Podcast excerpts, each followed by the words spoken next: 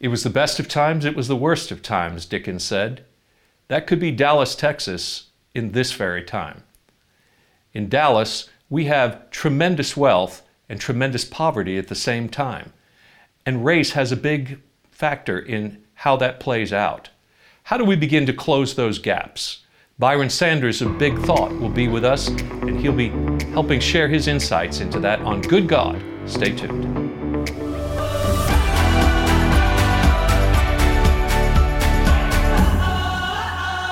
Welcome to Good God, conversations that matter about faith and public life. I'm George Mason, your host, and I'm pleased to welcome to the program Byron Sanders.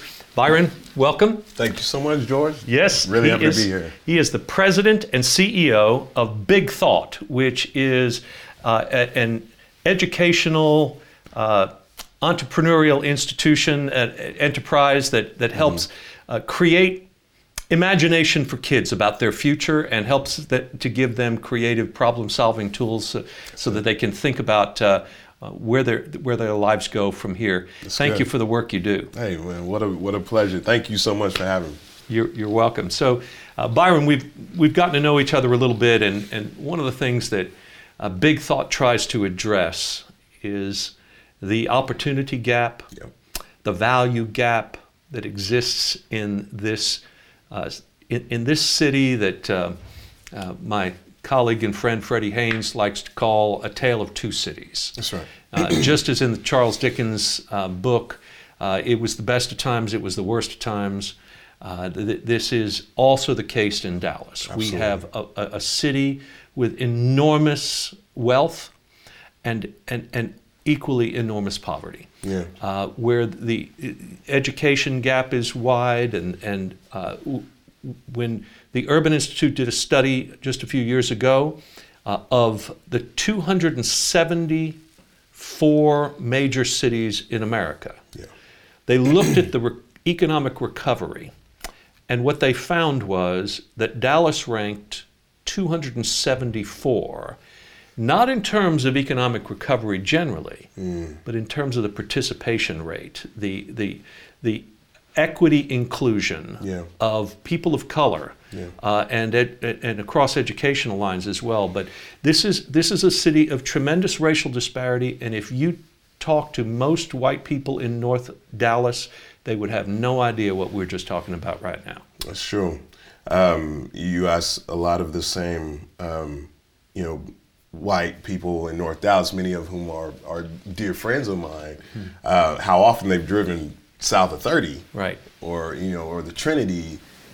And you get to know why they would have no idea exactly. the disparity. But, you know, southern Dallas is large enough geographically to fit the entire city of Atlanta in. Right. There are thousands of people who mm-hmm. live in southern Dallas.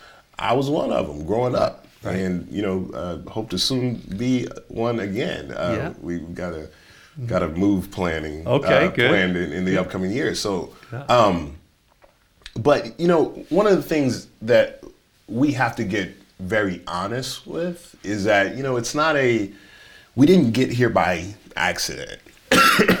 um, and it might not necessarily be the responsibility or or the decisions that have been made by the people who are currently residing, right, or or even currently alive. Currently alive, exactly. Uh, and you know, Michael Sorrell, Dr. Sorrell, president of Paul Quinn, right, a good friend of mine, mm-hmm. a uh, mentor. You know, he said, you know what? Let's just say that we today are not responsible for our present state. All of those decisions that were made years ago that have absolutely led us to where we are today. Mm-hmm. You don't have to feel ashamed about that. We just have to kind of acknowledge what it is. However, 30 years from now, right, whatever Dallas we have then, mm-hmm. that's on that's you. on you. That's exactly right. It is on you. It's on us. And so, right. if we're going to actually be honest about, mm-hmm. if we're going to get to where we need to be 30 years from now, yeah. where there is equitable participation right. in the uh, the growth of our city and the economic boom uh, in the Texas miracle right. uh, here in Dallas, then we're going to have to be very honest about some some tough conversations and not just conversations but choices and actions that we're going to need to take. Because we've made choices that have led us to this place. Absolutely. And whether you want to say that they were motivated by racial uh, bias and animus, or simply by uh, being privileged people who failed to recognize the consequences of Yeah. the decisions they were making. Nonetheless, the effect has been to drive uh, racial divides in, in this city. Yeah. And for people who are scratching their heads right now, I think w- we can just say that there are several things that we can point to. For example, uh, I mean, redlining uh, in neighborhoods created the, the possibility for uh, people who are white and middle class to grow uh, by being able to get home loans and to build equity in their homes and to have generational wealth created. And that was denied to people of color who were in neighborhoods that were redlined off from, from banking Right. and, and from home loans Yeah. when we decided where the roads would go, the highway system, divided neighborhoods and s and, and, and created uh, uh, broke access of neighborhoods of color from uh, public services and, Yeah. and those sorts of things. Uh, when the schools uh, desegregated, uh, white flight led people out of out of the city and, and into uh, suburban schools, leaving what is today still 95% non-white Dallas uh, Independent School District, Yeah. uh, which you know i- i- is not wicked on its face. It's it simply means that we have taken out a, a historic legacy of education and success from uh, the from these schools, and and then said perform anyway. Right. Uh, and so we, we have one thing after another. We could go on and on about Yeah. this that, that has happened to get us to this point. That's right. Right. That's right. Uh, but having an honest conversation about that and recognizing that that is so is the first step uh, to being able to, to do something about it. Yeah. And what needs to be done? Where do we contribute to the future? Well, the first thing that I think we have to do is actually put real numbers to the disparity, Right. Uh, because I, I think sometimes it's conceptual, Mm-hmm. and and people don't understand how large the gap is. Yeah, yeah. Um, I think that people also feel tho- that as though things are getting better. Mm-hmm. You know, um, the the the beauty of the, um I guess, the triumph of the 1950s and 60s civil rights movement here in uh, America was that you know we were able to knock down these really glaring um, um, infractions against justice. Right, right, right. Uh, you know, there's a whites only sign, that's bad. That should Right. come down. Right, Right. Or right. you're telling me I can't eat here. That's bad. That Right. should- I got to go to a colored school. That's bad. Exactly. Yeah. Okay. Okay, so yeah, I can sit where I want on a bus now. I can walk into any building theoretically, right? You know, um, What do you people want? What else can we do for you? we took away all the all the boundaries. Now it's Yeah. everything's equal. So Exactly, come on, let's exactly. do it. Well, the the reality though is because we didn't address structural issues, Right. because we didn't address access, Right. as opposed to just allowance into Right, a good, place. good. Because we didn't address being included and actively welcomed in, Right. um, then we have what we have. And in Dallas, these are the statistics Mm-hmm. in Dallas. 1980, in 1980, the average income for a black household was about $40,000. dollars Mm-hmm. $40,000. In 2016, you want to know what that is? And this is not an infl- this is not an inflation adjusted number. Actual number. Actual number in 2016, it's just over $30,000. So it's declined by ten thousand dollars In during actu- a period of time that I would guess typical white household. Correct. Come on, Yes. What is it? Do we? The, so the, the white household is about seventy thousand dollars. Okay. Median income. All right. So, so the increase has been significant in the white community and in the back. And I know that in Dallas, for example, a black man earns 54 cents Mm-hmm. on the dollar to a white man in, in terms of income. Correct. Now, how how can that be a just system? Exactly.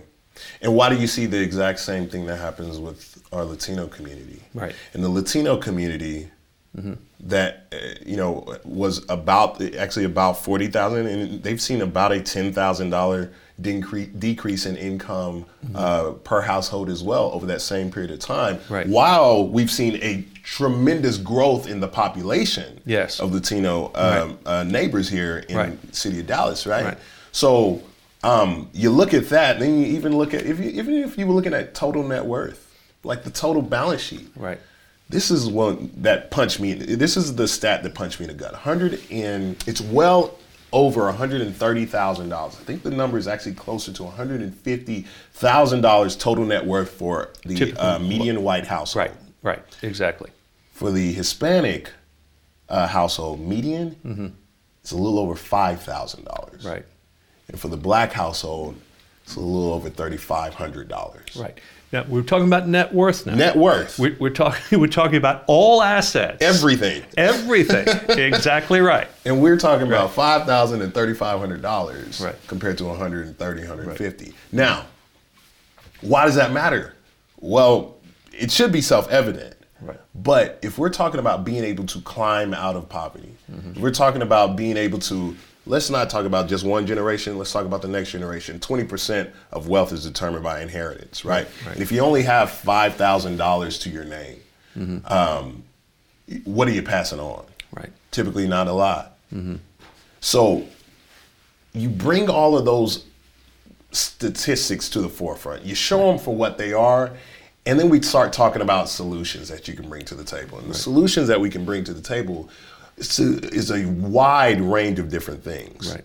Um, I'm in the education space, and I will acknowledge that there are things that we have to do to make, yes, race conscious and income conscious decisions on how we're going to apply resources. Yes. Dallas ISD is actually taking a really big step here recently. They created an Office of Racial Equity. Right. Racial equity, the whole thought that um, you are being aware of and making decisions, policy, budget based on the reality of where we are with racial equitable, um, um, um, equitably uh, distributed access to true opportunity. Right. Right. So if there's uh, schools in Southern Dallas that don't have enough resources, Right. put the resources there in order to not just say, okay, now it's all equal, but to account for the deficit that we're having to make up. Precisely, and that that is actually part of the strategy of DISD now. Put Yeah. the best teachers in the most challenging places, to pay them more. That's right. And and and principals as well, and and and to improve the facilities, the spirit of the school, and Yeah. all those sorts of things. And we're seeing the change that takes place and outcomes as a result of that. I mean, it's not that m- much of a mystery. That's right. Uh, it's just that we have we've lacked the political will and we've lacked the willingness to pay for it. Yeah. And that's beginning to shift Yes. as, as we're starting to see. We just passed uh, the TRE, uh, Mm-hmm. which is going to cost us all a little more uh, Mm-hmm. in our school taxes. And we've decided finally that we think it's worth it. It is it, that was one of the best things that happened this year, in my opinion, uh, to take a a, a Dallas based swipe at inequity in our city because it's going explicitly toward things that are not some pie in the sky, but things that we actually know work, Yes. like early childhood education. Exactly. That's one of the most powerful amplifiers you could uh, do in an education system in order to close the gap. Um, in things like uh, also uh, funding TEI, which is the uh, uh, system whereby we uh, evaluate but also help continuously improve educators in our city, but also to the to your point, identify who the best are so that we can put them in the most challenging. Well, and uh, we need schools. to recruit them as well. And, and that means we need the bottom pay raised uh, much more. Absolutely. All right, so we, we need to pick this up after the break. Uh, but w- we're now on to solutions. And I Mm-hmm. think this is an exciting time for Dallas to be able to, to realize. I think, Byron, we are starting to wake up to some of these things in a way that Yeah. we haven't in the time that I've been here. Yeah. This is a, a hopeful time, but it's also uh, an anxious time as a result of that. And I think uh, I think we're up to it. But let's talk about some of those things after the break. Perfect. All right. Big Thought is a nonprofit organization that works with partners across the city to provide creative learning programs that enrich the lives of young people. With a mission to close the opportunity gap for youth by making imagination a part of everyday learning through educational programs and system wide community partnerships. Big Thought provides access to high quality learning experiences that power creativity and foster social and emotional well being. We're back with Byron Sanders, and we were talking about race in Dallas. And Byron, in the time that I've been in Dallas, mm-hmm. uh, I would say that I'm more hopeful right now about the partnership between um, people in uh, communities of color and uh, the white community about um, uh, seeking solutions together. Mm. Uh, it, historically, it seems in Dallas, uh, white people know what the solutions are supposed to be for everybody else, but mm. We, I feel like we are listening and learning better than we have in the past. Yeah. Uh, and uh, I, I find that actually this is beginning to happen among religious leaders and church leaders. Yeah. So your pastor, Brian Carter, a good friend of mine as well, a valued colleague, and a uh, number of pastors, Michael Waters and, and Freddie Haynes and Vincent Parker, and, uh, and people in, in South Dallas that are uh, people of I- immense uh, ability and insight and, and have tremendous uh, influence and understand the circumstances on the ground. Yeah. They, they are a new breed of a religious leader for this city that is really important. Yeah. Uh, not one that depends upon North Dallas and, and upon uh, white largesse in order to succeed. I mm-hmm. mean, just being honest about the history of Dallas and the accommodation and all those sorts of things that we know about. Mm-hmm. But I also think that that's that's a challenge for us to learn uh, that w- those of us who have uh, positions of influence in, in North Dallas, whether it's in the faith community or other areas, we, we are used to wanting to um, figure out quick fixes to things. Yeah. to, you know, but we're, we're learning that there are larger systemic issues that we have to pay attention to. Race is one of those, but uh, you have to be, you said earlier, you have to become more race conscious. Yeah uh, which is a very hard thing for white people to get because yeah. we, we, we love Martin Luther King Jr.'s line about yeah. uh, you know uh, being being a colorblind society. Right, right. It's not the but but it's it's color of your skin, but it's content of your character. Content of your character. We love that, mm-hmm. but at the same time, before we can be a colorblind society, mm-hmm. we've got to be color conscious until we get to a place of equity. It seems to me. And, you know, and, and, and I would suggest that we never want to be a colorblind society. Yeah. Um, I Love Lucy to me was so much cooler in Technicolor. Yeah, right. Um, and and you know, if we can, the the goal, the aspiration is not to not to say, hey guys, we're all the same. The aspiration to me is to say, look at how different we are and see the beauty in that. Nice. Nice. Um, yeah. And what it takes in order to do that is actually a little more challenging, mm-hmm. right? Mm-hmm. Uh, because the the thing that I think we have to be really clear about is that all of us were born into a society that was largely based on a racial hierarchy mm-hmm. that was set years and years ago for economic and power based reasons, mm-hmm. but that we are the inheritors right. Uh, uh, of, right? We are the heirs of that right. uh, structure.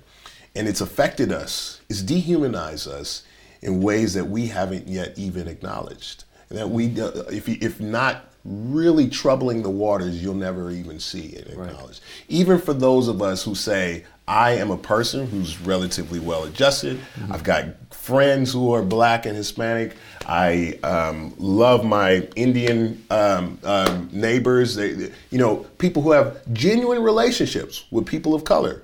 I'm not even talking about folks who are just abject racists. Like that, that's the easy one. But people who have not been able to even question um, um, what our systems and structures have yielded for people of color and why they're able to do that in a city that is technically blue, right? Right. right. With its uh, um, uh, political political you know, voting um, record, yeah. Map. Well, the reason why uh, is the same thing that I use when I when I try and talk to my white friends about uh, being aware of their privilege mm. and being aware of bias I talk about the journey that I've been on as a man and being aware of women's um, uh, equity issues, Right. And how it wasn't even until recent Yeah. that I didn't that I noticed this is intersectionality. the intersectionality of it all. 101. I Yeah. didn't notice Right. how I um, myself Yes. would over talk Mm-hmm. in a board meeting. Right. How I myself would hear what was being said. A woman might, you know, bring an idea forward. We'd talk and talk and talk. And then, you know, some guy, sometimes me, I'd say basically the same thing that she said And suddenly it was three good idea. conversations ago. And everybody's like, yeah, let's nod our head to that. That's a great idea. Move forward. Right? yeah. I didn't notice that when I leave the house every day, mm-hmm. I don't give two thoughts about how I need to actually make it home safe. Yeah. I don't think about that stuff at all. Right. Right. But women, on the other hand, are taught how to carry their keys. Right. They're taught, you know, uh, to to look around. They're taught to have a very specific, even stepwise process to getting in the car at a gas station, so that they can just be safe It's exhausting. it's exhausting and it's very similar for white people to not have to think about Yes. being in spaces. Right. White privilege is not having to learn about somebody else's perspective in order to have access to the things in life that one would want to. I was talking with a good friend of mine here recently when he was saying, you know, when I go to a black community, you know, I stand out too. You know, I feel uncomfortable. I um, you know, I I it's it's it's tough. Um, you know, for all of us to be in a place where we are otherized. I was like, you know what? That's actually a really good point. You probably feel uncomfortable when you're going down to South Dallas or Oak Cliff or, or Pleasant Grove. And usually when you're going, though, there's a choice. You're going for service. You're going because you're going to, to this event or this program for a nonprofit that you're working in. For me, I had to learn about white people. Right. I had to learn to be comfortable and not just comfortable, but proficient in white spaces. Right, right. Because if I wanted the job that I wanted, Right. if I wanted, you know, the car that, I- if I wanted to my kids to have access to the best schools, then it's not a it's not an option for Mm-hmm. Right. me not to know that. Exactly. And it can actually be detrimental to my very physical well-being Mm-hmm. if I don't. Right, right. So I think one of the things that has to happen, though, for white people is we have to recognize that perpetuating this system of privilege is Yeah. not good for us either. That's right. Uh, it, it feels good to us to be in a position of privilege. It is also dehumanizing to us to be in that role Without a doubt. because because we we have put ourselves in a place God has not put us. We we have we have usurped the order of creation, and and we have we have pretended to be what we are not. And in, mm-hmm. every time you do that, it is harmful to your spiritual health, and it is it is it it, it, it makes you subject to judgment as well. That's And absolutely right. So Race, racism, whether intentional or unintentional, is a hierarchy of human value, absolutely. and that is unbiblical, right? I mean, there, there, we have tried to figure out how to base racial hierarchies on the Bible, and it is it, it has been one of the most ridiculous exercises in nonsense in the history of, of, of human beings. That it's not it's not there. Uh, we only read things into it in order to justify our privileges. Yes, and it's uh, it's one of the great breakthroughs of um, of more recent years that we've begun to read the Bible more uh, from the underside, uh, more from the margins, Yeah. which is actually where it was written from. That's right. Which, which you know, we, we, we think this is a novel interpretive approach to things. It's actually the way it was written. The children of Israel were slaves, for goodness sake. That's right. You know, and, and the whole history of this is is is God trying to get the attention of of humankind Mm-hmm. to say, I made you all from the same place and the same people. Yeah. And that uh, and that you are supposed to care for your neighbor and look at the person next to you and see the image my own image in that other person. And if, if we will learn to do that with one another and stop trying to use our religion to justify our prejudice, That's right. and instead use it to undermine prejudice and, and bring about equity, now we've got, we've got a supercharge of, of social change that we can begin to, to see happen. You're right. You have a supernatural mandate Yeah. in order to, uh, to to give you the freedom Mm-hmm. to be creative, Well, exactly. to be thoughtful, to be um, ingenious about the ways that we break down these structures. Right. And you know, there's a ton of stuff that works. There's a lot of things that work. We can start lots of. and Matter of fact, we have started right, but but we can have the will to push even further. Very simple solutions that most people can look at and, and say, okay, that's not right. The start with the criminal justice system, right? The reality that one in three black baby boys born today will be incarcerated. right, right. Think about that from a justice standpoint, not Right. just for the incarceration and the tremendous economic waste that goes into all of that. It's $150,000 to incarcerate a youth in the state of Texas one year. Wow. $150,000. Wow. Um, but think about what happens because when those guys are out, usually we're talking about men, but there's a you know growing population of uh, uh, women of color as well. But when those folks are back into the community, they can't vote, Right. right? Right. Think about if one third of a demographic. In Florida now, maybe. well, in We just- Florida, how about that? exactly, In Florida. because that- Yes. because this is a thing. It doesn't take rocket science. Right, It right. just takes a political Common sense. will. And even the Koch brothers uh, are for criminal justice right. reform. And, and President Trump today was on record about that just this very day. Mm-hmm. Yeah. We are seeing some signs of progress in that regard, but Yeah. it, it's it, it's got to be that that you know we are we have used the criminal justice system Mm-hmm. to continue to break down the families and social structures of people of color, and then blame them for being broken down. Exactly. Then and then, and okay. then people are like, why can't you get right? Right. w- whereas we all know uh, Um, in, in the white community, we, we all know intuitively that you know we you know we, we might get caught with some marijuana or something Mm-hmm. like that, but because of who we are, we get off. The, the the black kid in South Dallas doesn't get off. Right.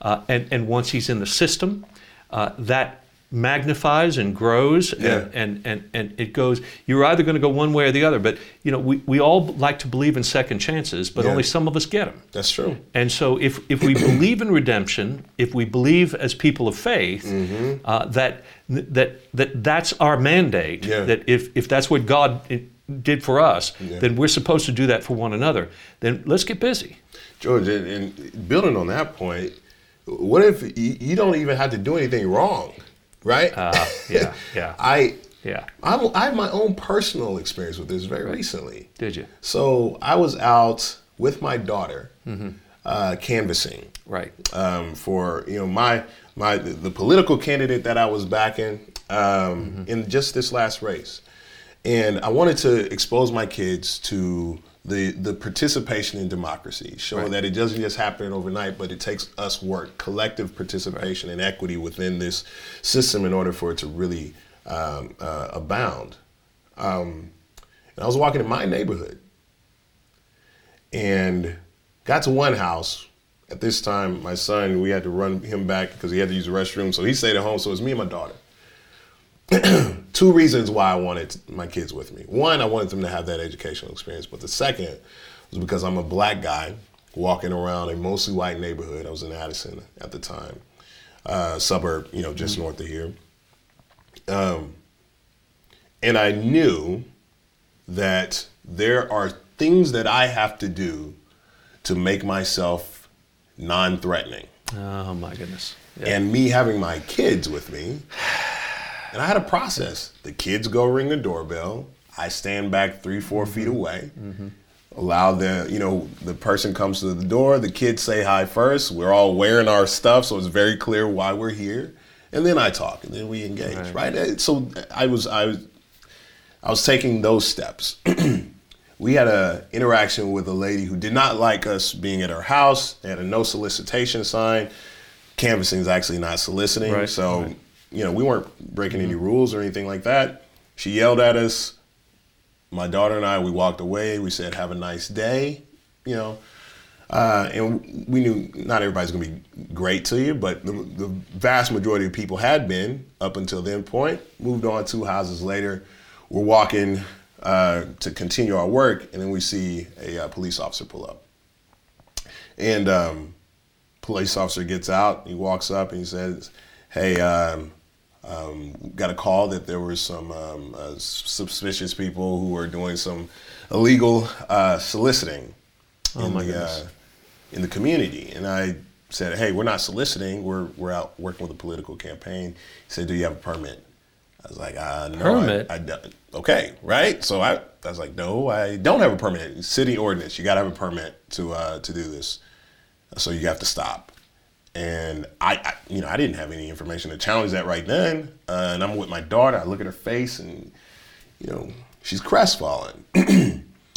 Police officer walks away, and my daughter and I were about to start walking back to the car. I stop and make a real quick video saying, "Hey, um, we were told that we just had to stop. You know, we're pretty sure who called the police on us, um, but we're gonna go find another neighborhood." I'm trying to cheer her up, you know, and to her credit, my daughter, she was uh, she she was plucky and she was excited to go to the next place. But as we kept walking, I was like, you know what? Let's just sit down and check it out for ourselves.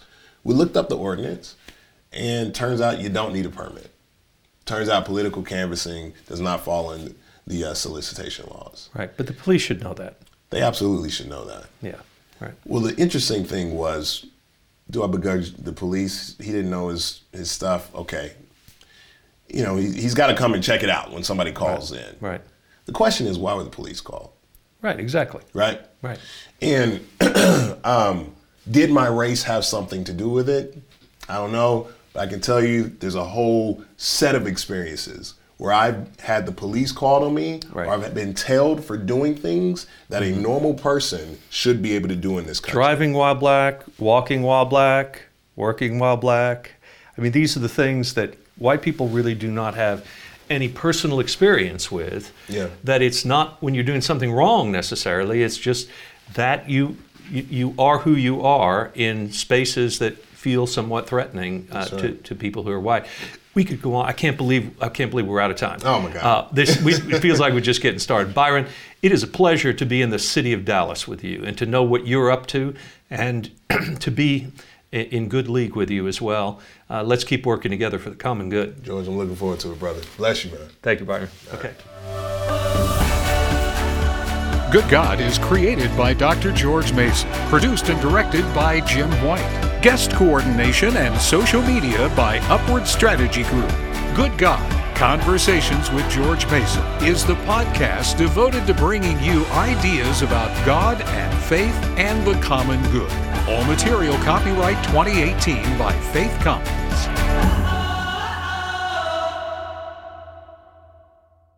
Big Thought is a nonprofit organization that works with partners across the city to provide creative learning programs that enrich the lives of young people with a mission to close the opportunity gap for youth by making imagination a part of everyday learning through educational programs and system wide community partnerships. Big Thought provides access to high quality learning experiences that power creativity and foster social and emotional well being.